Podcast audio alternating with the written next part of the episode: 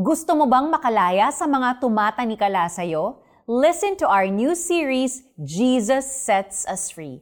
It's not just a movie. Some of the most memorable scenes in movies are the action-packed ones. Tumatatak talaga ang mga makatindig balahibo, edge-of-your-seat stunts where the leading man shows off his toughness and daring heroism. Pero syempre, for every leading man, there must be a villain. At ang pinakahihintay-hintay ng lahat, kung paano tatapusin ni action star ang kalaban.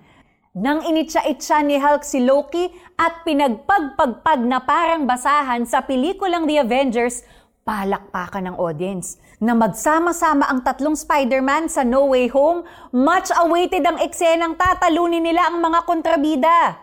In real life, ang kalaban natin ay kasalanan. Para tayong damsel in distress na kailangan ng knight in shining armor upang iligtas mula sa kontrabida ng ating buhay. Ponder on Isaiah 38 verse 17 and see what our Savior did with our sins.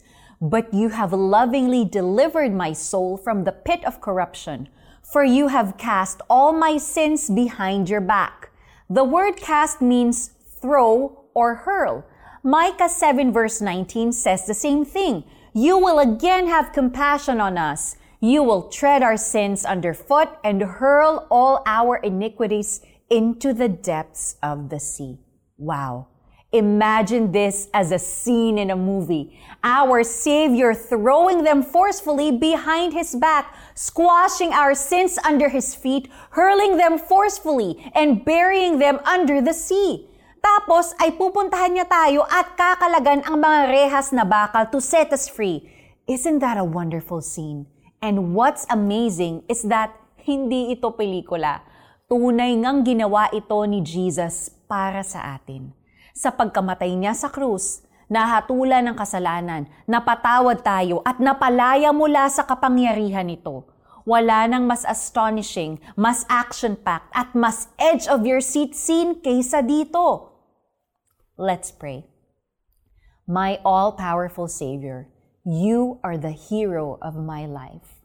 Without you, I am just like a character in a movie who dies without being rescued. Pero salamat, dahil iniligtas ninyo ako at inihagis ang mga kasalanan ko sa ilalim ng dagat. Amen.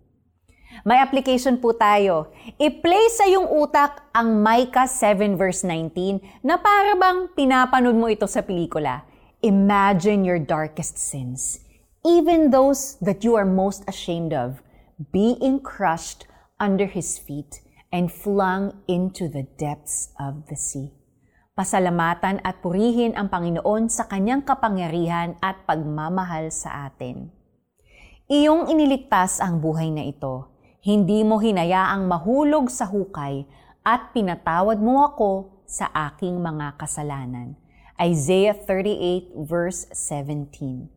Jesus sets us free. Share this with your friends and tune in again tomorrow for the second part of our mini series, Jesus Sets Us Free.